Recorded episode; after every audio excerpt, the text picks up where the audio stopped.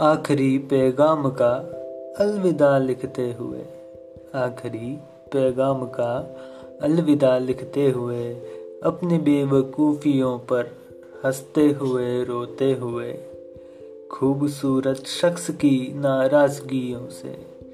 खूबसूरत शख्स की नाराज़गियों से प्यार का एहसास पाकर फिर मुस्कुरा कर भीगी पलकों से अस्क चुराकर कोरे कागज़ पर उसका नाम लिखने के बाद, कोरे कागज़ पर उसका नाम लिखने के बाद, कागज़ की नाव बनाने के बाद इस बारिश में आखिरी अलविदा अलविदा।